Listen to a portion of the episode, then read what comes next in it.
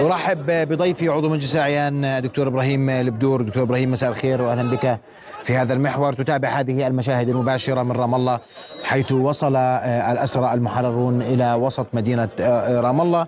والحديث دائما أن هذا مشهد إنساني يرافق مشهد إنساني آخر هو من مشهد الشهداء الذين سقطوا في غزة نتيجة عدوان الاحتلال الغاشم على القطاع. تفضل. رؤيا بودكاست. مساء الخير أستاذ محمد. مساء الخير للجميع. يعني أعتقد الأمور هذه الصور التي نراها أعتقد نتمنى أن نراها دائما.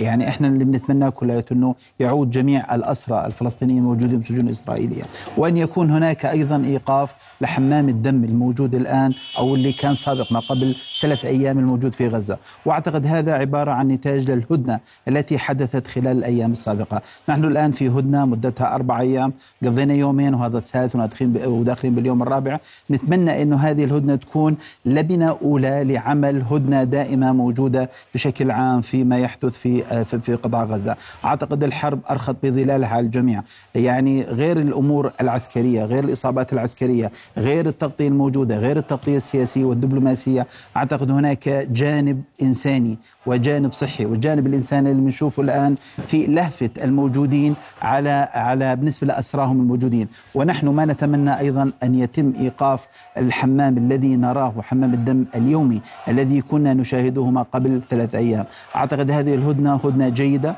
نتمنى أن يكون في عليها بناء. الحديث الآن عن استمرار هذه الهدنة. هناك تسريبات أن مجلس الحرب في كيان الاحتلال الذي سيجتمع بعد قليل سيعلن تمديد الهدنة أو سيؤجل تمديدها إعلان تمديدها على أقل تقدير إلى يوم غد وحماس.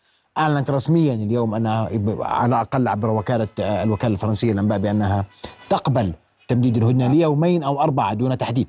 إحنا ما كنا عبارة عن نقوله حتى في بداية الأزمة، أعتقد الضغط الرئيسي الموجود على إسرائيل الآن هم الاسرى، لذلك الضغط الرئيسي الموجود في كل القطاعات الموجودة الإسرائيلية الداخلية، إسرائيل أول ما بلشت كانت كالشخص المجروح الذي يريد أن ينتقم من كل شيء، تم غطاء سياسي، تم غطاء دبلوماسي له، ذهب بكل القطاعات، ضرب بكل شيء، ما خلى لا حجر ولا بشر ولا حتى حيوانات ولا خلى شيء، ضرب كل شيء، لذلك أنا أعتقد الآن الخطوات التصعيدية التي قامت بها إسرائيل وصلت 45 يوم ولكن كل هذا الشيء لم يخرج الأسرى من الداخل، انت انك لاحظت خلال اليومين الماضيين شاهدنا حوالي 10000 موجودين خرجوا من تل أبيب باتجاه القدس للمطالبة بالإفراج عن عن الأسرى الموجودين داخليا، أعتقد الضغط الرئيسي دونك بتلاحظ حتى مؤتمر الصحفيين اللي بيطلع فيها نتنياهو وحتى مجلس الحرب الداخلي يعني بتحسهم أمام الرأي العام الإسرائيلي الداخلي مكسورين مضغوطين.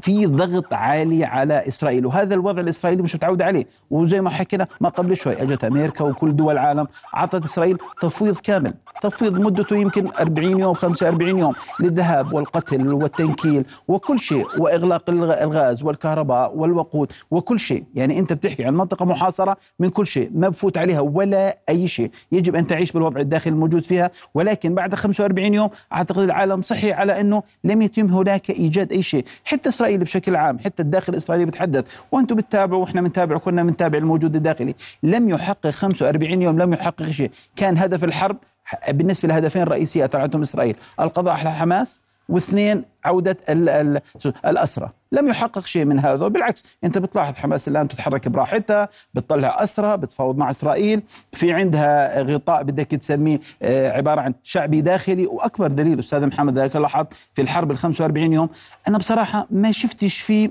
كل الداخل الغزاوي بدي أسميه مع مع مع المقاومين هم عبارة عن جسم واحد، ما لاحظنا هناك تصدع، ما شفنا ناس طلعوا قال ليش ذبحتوا الناس؟ ما مات عندنا 12000 في عندنا 8000 موجودين تحت الركام، لماذا قمتم بهذا الشيء؟ لذلك الأجواء بشكل عام جيدة، على النقطة الثانية أستاذ محمد ذاك لاحظ لا يوجد هناك نهب، إحنا خلال 45 يوم دائما لما يصير في فلة حكم في أي مكان في أي دولة. بنلاحظ هناك نهب بنلاحظ هناك أخذ الأشياء حتى سرقة هجوم على البنوك هجوم على المصارف.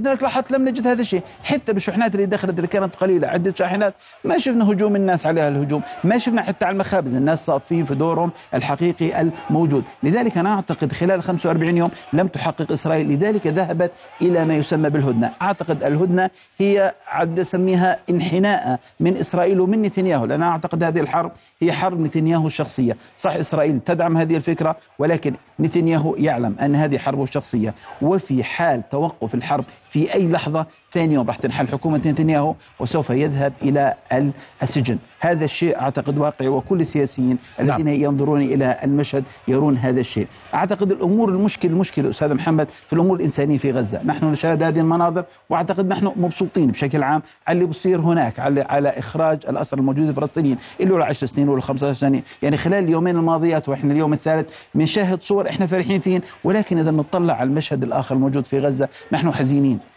حزينين على فقدان حوالي 12 13 ألف شهيد موجود هناك بريئين منهم 50% عبارة عن سيدات منهم أطفال نعم. منهم هناك ناس شيوخ ليس لهم ذنب ولكن هذه الحرب أعتقد التي حدثت في غزة حرب لا إنسانية، حرب غير معقولة، يمكن زي ما بحكي دائما كنا إحنا في التاريخ نسمع في ال 1700 و 1600 وما قبل التاريخ كنا نسمع في جرائم، أعتقد هذه الجرائم نراها اليوم على عام 2023 نراها على التلفاز نراها في كل مكان نراها في الصور نراها بالفيديوهات نراها بكل شيء بأوانه. أعتقد الآن الأمور الإنسانية يجب أن تكون خارج لازم تكون خارج كل الحسابات.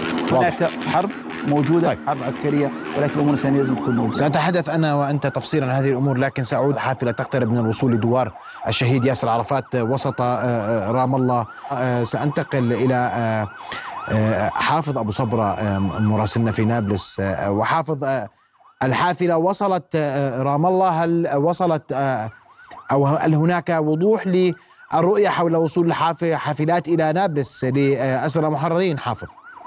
محمد كل الأسرى في الضفة الغربية سيصلون إلى رام الله في حافلة آه، آه، يعني آه، يوجد فيها طواقم الصليب الأحمر والحديث يدور عن أن الاحتلال طالب الصليب الأحمر أن لا تفتح الحافلة أبوابها من أمام معتقل عوفر حتى تصل إلى دوار الشهيد ياسر عرفات في وسط مدينة رام الله. هذا في سياق محاولته محاربة الصورة التي ظهرت في أول أيام الإفراج عن هذه عن هؤلاء الأسرى ضمن صفقة التبادل الحالية. لذلك الطريق من رام الله صوب كل مدن الضفة الغربية الغربية ستكون صعبة. وحسب ما وصلنا هناك بعض الأسرى سيما أسرى مدينة جنين الذين سيفرج عنهم خلال آه، آه، أو أفرج عنهم خلال الساعة الأخيرة سيبيتون في رام الله لأن أوضاع الطرقات صوب المدينة صعبة جدا في ظل انتشار الحواجز العسكرية وأيضا في ظل أوضاع صعبة في المخيم بعد اجتياح استمر أكثر من 14 ساعة انتهى صبيحة هذا اليوم.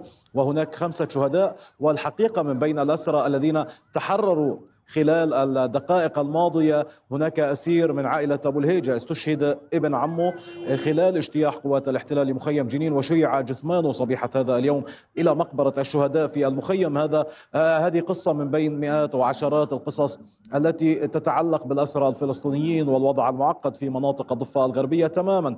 كما هو نعم. الوضع في القدس المحتلة وفي الداخل وفي قطاع غزة الأكثر آه، آه، تعقيد محمد. لذلك نحن في نابلس ننتظر وصول الأسير الوحيد الذي أدرج اسمه ضمن الدفعة الثالثة من صفقة التبادل. هذه بالاعتقاد أنه سيصل إلى هنا إلى وسط المدينة. كنا مع عائلته قبل قليل وسيصلون تباعا لينتظرون وصوله فيما في طول كرم وقلقيلية هناك آه، عمليات تظاهر وسط المدن انتظارا للأسرى وفي جنين باعتقادي كل الأسرى هناك سيبيتون في رام الله وسيعودون إلى بيوتهم للمرة الأولى منذ شهور أو سنوات يوم غد صباحا حافظ الحديث عن عن ردود فعل الإعلام العبري الذي اليوم تلقى هزيمة جديدة بخروج حماس وسط مدينة غزة التي يفترض أنها تحت سيطرة الاحتلال وهذه الصفعة الجديدة التي واجهتها المقاومة للاحتلال بالظهور وسط مدينة غزة وتسليم الأسرى لديه هناك للصليب الأحمر، ماذا يقول الإعلام العبري حافظ؟ الإعلام العبري يقول بأنه بعد خمسين يوم من القصف المتواصل والتدمير الكبير لقطاع غزة وكل تصريحات يؤاف جالنت وزير حرب الاحتلال عن أنه قضى على التواجد حماس وعلى بنيتها التحتية في قطاع غزة إلا أن مقاتلي حماس يخرجون وسط احتفاء جماهيري كبير في مناطق شمال قطاع غزة ويسلمون الأسرى علنا وأمام عدسات الكاميرات. هذا ما يتداول الإعلام العبري في هذه اللحظات حقيقة وهو يتساءل كيف جاءت الأوامر من قيادة حماس إلى ال ال ال الوحدة المسؤولة عن حراسة هؤلاء الأسرى الإسرائيليين وكيف انتقلت بعد ذلك عملية التسليم بين هذه الوحدة التي تحرس الأسرى في مواقع ميناء لم تصلها ضربات الاحتلال ولا قصفه الجوي ولا عملياته العسكرية البرية. وكيف وصلوا من من من هذا من هذه المواقع إلى من أمن لهم الطريق وصولا إلى هذه المنطقة التي شهدت تواجد جماهيري كبير واحتفاء شعبي حقيقة بمقاتلي القسام الذين خرجوا وفق الإعلام العبري في استعراض للقوة يؤكد استمرار سيطرتهم على مناطق شمال قطاع غزة، هذه هي أبرز التساؤلات التي يتم تداولها حاليا في الإعلام العبري سيما وأن عملية التسليم جاءت في موقع قريب جدا من الموقع الذي كان يتواجد فيه رئيس وزراء الاحتلال بنيامين نتنياهو وتفاخر بأنه سيحمي إسرائيل وسيواصل الحرب البرية وعمليات القصف الجوي على قطاع غزة شماله وجنوبه بعد انتهاء الهدنة. في ظل الحديث عن أن حركة حماس وافقت على تمديد الهدنة يوم أو أربعة أيام إضافية يومين أو أربعة أيام إضافية. نعم حافظ أشكرك كل الشكر كنت معنا مباشرة من نابلس وأوضحت ما يدور. وإذا كان هناك معلومات قبل أن أتركك حافظ حول الهدنة هل هناك أي معلومات واضحة باستثناء ما ذكر على وكالة الأنباء الفرنسية من تمديدها يومين أو أربع أيام وفق موافقة حماس. يعني فقط موافقة حركة حماس على الأمر فيما يتعلق بموقفها وتقديمه للوسطاء سواء القطريين أو المصريين والدور القطري يبدو أبرز في هذا السياق. ولكن موقف حكومة الاحتلال حقيقة ليس بواضح. ليس هناك ما يتم تداوله في الإعلام العبري حول الأمر. يركز الإعلام العبري على ما يتعلق بتسليم مقاتلي حماس لأسراهم في يعني وسط تجمع جماهيري كبير في قطاع غزة في مناطق الشمال التي يقول الاحتلال بأنه بات يسيطر عليها كليا. ولكن يقولون في الإعلام العبري أيضا محللين عسكريين وسياسيين بأنه انتهاء الحرب أو تمديد الهدنة لأيام إضافية يعني التعجيل في مصير محتوم لنتنياهو وهو الذهاب بعيدا بعيدا عن الوسط السياسي وانتهاء حياته السياسية بهذه الجريمة التي أحدثها بحق المجتمع الإسرائيلي وفقا لوسائل الإعلام العبرية أشكرك كل الشكر حافظ أسمع تعقيبك دكتور إبراهيم نحن نتابع. هناك واضح يعني صدمة لدى الاحتلال اليوم صحيح. أو على أقل تقدير يعبر عنها إعلامه لأن قادته اليوم يعني وجوههم تعبر عما يحدث معهم. لكن الصدمة أن تخرج وسط مدينة غزة المحاصرة والتي تلقت ضربات جوية كثيفة ودمرت عن بكرة أبيها وحاصر فيها الاحتلال مستشفى الشفاء. كل هذا في وسط مدينة غزة وسط أهالي غزة. تخرج القوة المسؤولة عن الحماية تسلم الأسرى دون سابق إنذار. صحيح. وتغادر. وتغادر عادي بدون أي شيء. أعتقد هذا الشيء تخيل أستاذ محمد يعتبر بعد خمسين يوم.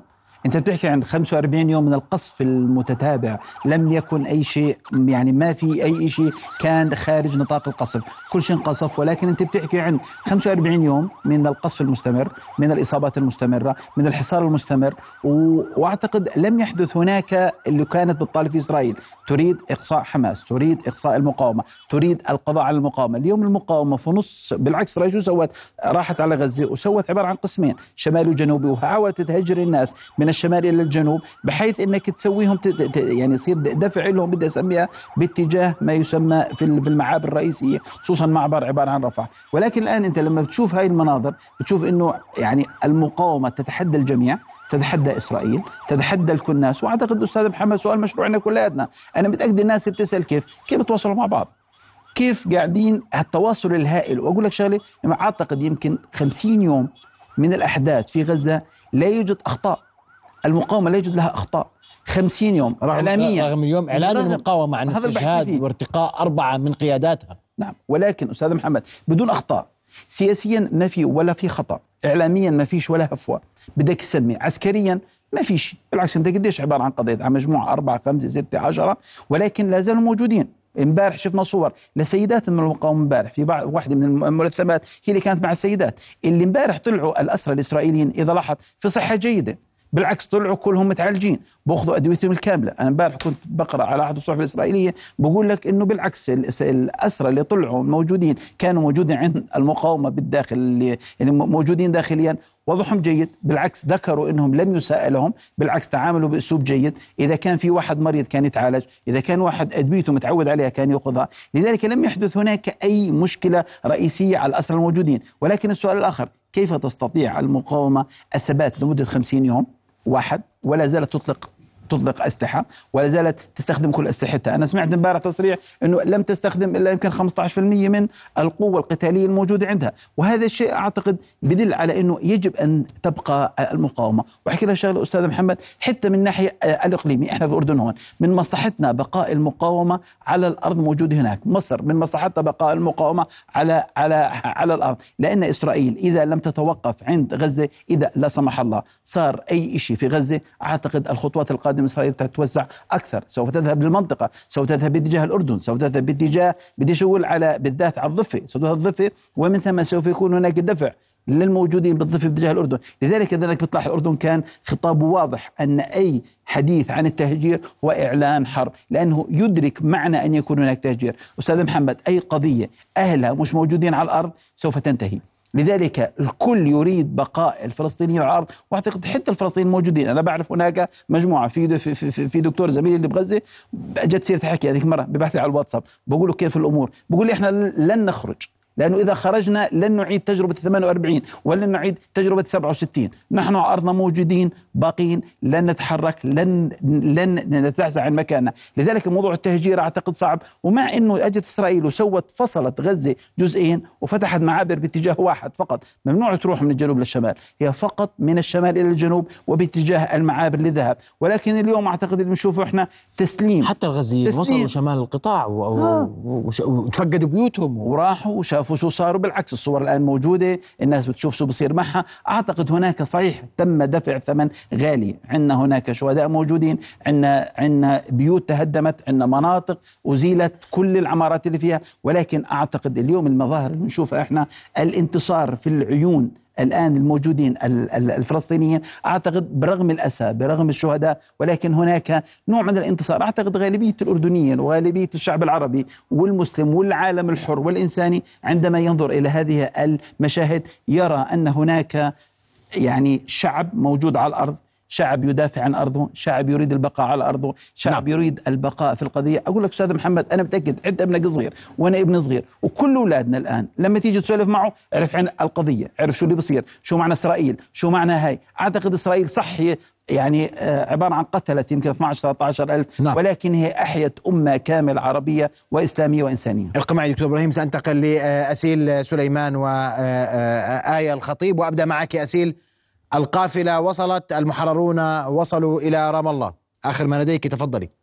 نعم في الحقيقة الذي وصل هو أحد الأشبال لربما لم يستطع الانتظار داخل الحافلة أكثر فترجل منها وحمله أصدقائه وعائلته على أكتافهم وصولا من بلدة بتوني أو من منتصف الطريق إلى دوار الساعة هنا أو دوار أو ميدان الشهيد ياسر عرفات. إلى هذه النقطة بالتحديد حمل على الأكتاف ووسط هتافات الجمع للمقاومة وقطاع غزة أيضا وأيضا كما ذكرت نعم حي المقاومة وقطاع غزة. قال ووصف في شهاداته أنه لم يكن يعرف أنه سيتم تحريره اليوم ضمن صفقة التبادل هذا ولكنه تفاجأ بذلك صباحا عندما أبلغته إدارة السجن بأن اسمه من ضمن المرحلة الثالثة من الأسرى الذين سيتم الإفراج عنهم.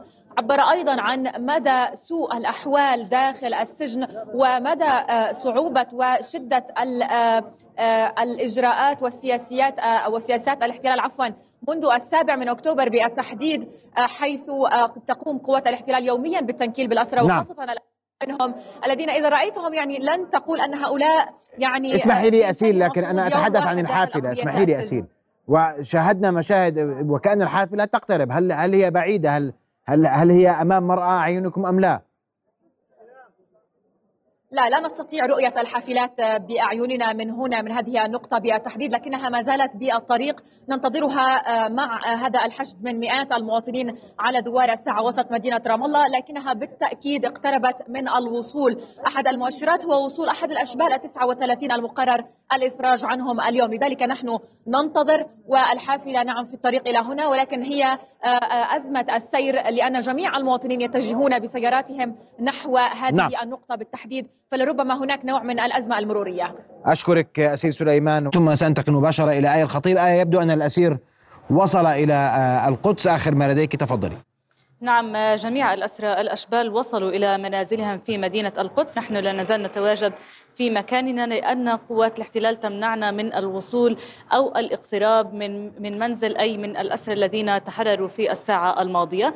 الاحتلال قام ب بنقل الأسرى الأسرى المحررين من المسكوبية بمركبات تابعة للشرطة إلى منازلهم. أي أن كل أسير خرج بمركبة للشرطة بمفرده بعيدا عن باقي الأسرى مع أحد أفراد عائلته إلى وصولا إلى منزله دون السماح لأي شخص آخر بالإقتراب. حتى من كان يتواجد داخل منازل الأسرى المحررين قامت قوات الاحتلال بطردهم من داخل المنازل لمنع أي شكل من أشكال الاستقبال للأسرى المحررين. وهذا هو الحال منذ ثلاثة أيام. الاحتلال يمنعنا من التواجد أو الاقتراب من الأسرى. ولكن في اليومين الماضيين تمكنا كطواقم صحفية من إيجاد طريقة للوصول للأسرى والحديث معهم آه، فور خروجها من الأسر ولكن يبدو أن الاحتلال آه، في هذا اليوم شدد من إجراءاته العنصرية آه، وغير القانونية اتجاه الصحفيين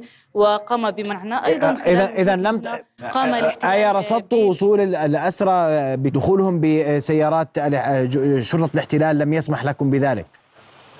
لا لا الاحتلال لم يسمح لنا يعني نحن كنا على علم بأنهم وصلوا ولكن الاحتلال منعنا من من تغطية ذلك بأي شكل من الأشكال لأننا نحن نتواجد على الشارع الرئيسي والعائلة تتواجد عند أعلى هذا الجبل. لذلك نحن رصدنا خروج عدد كبير من مركبات الشرطة باتجاه أعلى هذا الجبل ولكن لم يتم لنا السماح آه، من الاقتراب آه، من هناك. حتى لا نتمكن من رصد اللحظات الأولى من عناق آه، الأطفال لأمهاتهم ولمنعنا من رصد اللحظات الأولى لحظات الفرح والانتصار. التي يشعر بها الأسير فور تحرره من سجون الاحتلال علما بأن الاحتلال في مدينة القدس حتى بعد أن يتحرر الأسرى من المسكوبية يقوم بتقييد أيديهم وأرجلهم داخل مركبة الشرطة وصولا إلى إلى منازلهم أي أن الاحتلال يحاول أن يشعرهم بأنهم هم لا زالوا تحت الاعتقال. حتى اللحظة الأخيرة فور وصولهم إلى منازلهم وحتى عند مدخل المنزل يتم الاعتداء على كل من يتواجد بالقرب منهم. هذا هو الحال في مدينة القدس منذ نعم. ثلاثة أيام. آه، أشكرك كل شكر آه، آية الخطيب. مذكر بأن آية آه، أوضحت أن الأسرى المحررين في مدينة القدس وصلوا إلى أسرهم دون أن يسمح الاحتلال بتغطية ذلك إعلاميا تحت التهديد للطواقم الصحفية. وأيضا أذكر بأن أحد الأشبال وصل إلى رام الله قبل قليل وأن الحافلة التي تقل تقل الأشبال تكاد تصل آه، دوار الشهيد ياسر عرفات وسط مدينة رام الله بعد لحظات. دكتور إبراهيم تعليق أخير منك حول ما تتابع. وغطرسة الاحتلال المستمرة حتى مع كل ما يحدث من من سقوط لمنظومته الأمنية وسقوط لأسطورته العسكرية التي أراد أن يفرضها على العالم. أكبر دليل على هذا الشيء أنك تخيل أنك بدك توصل الأسير لبيته ممنوع تصوره. ممنوع منعين الصحفيين مسكرين الشرطه اللي بتلاحظهم في بداية الطلعه موجودين الآن. طبعا هذا في كل مكان. تخيل إنك بتقيده لآخر لحظة. يعني أنت بتطلعه وأنت يعني مغصوب على أمرك. يعني إسرائيل لا تريد لا تريد هذا الشيء. وأعتقد حتى نتنياهو والحكومة الإسرائيلية وحكومة الحرب وكل الاشخاص الموجودين داخلين لا يريدون ولكن تحت الضغط العالي تحت وجود أسرى موجودين إسرائيليين موجود عند المقاومة. هذا شيء أعتقد تغيرت الصورة، يعني تخيل أنت قاعد بتودي الأولاد بتودي الاهالي وبتودي السيدات الموجودين ولكن أنت ما بدك ولكن تحت الضغط، من هذه هي الحالة الإنسانية التي نراها الآن الموجودة في إخراج، بدي أروح على الحالة الإنسانية الموجودة في غزة ومراكز الإيواء، في هناك ما يسمى أستاذ محمد مراكز الإيواء، بدناش نحكي عن الحالة الصحية الانهيار في المنظومة الصحية بدناش نحكي. ولكن هي بما إننا نطلع بما إن الآن ننظر إلى الحالة الإنسانية الموجوده بالضفة وال وال والأشخاص اللي كانوا موجودين بالسجون وخرجوا أعتقد هناك ما يسمى بمراكز الإيواء. هذه موجودة في غزة. خرج حوالي مليون شخص من الشمال ذهبوا للجنوب الآن موجودين في مراكز إيواء. مراكز الإيواء لا يوجد فيها أي متطلبات الحياة العادية. كل حوالي 40 50 واحد قاعدين بغرفة واحدة. أستاذ محمد محمد آسف أجلكم الله. الحمام إذا بدك تفوت بدك من أربع إلى ست ساعات تقف على باب الحمام لك تذهب للحمام تخيل الحمام لكل ألف شخص. أعتقد هذا الشيء مخالف لكل القوانين والقيم والأخلاقيات والإنسانيات. نعم. لذلك أنا أعتقد أتمنى أنه تنتقل هذه الصورة التي نراها ويراها العالم جميعا على الإنسانية الموجودة. يجب نقلها هذه الصورة الموجودة بالضفة يجب نقلها إلى غزة.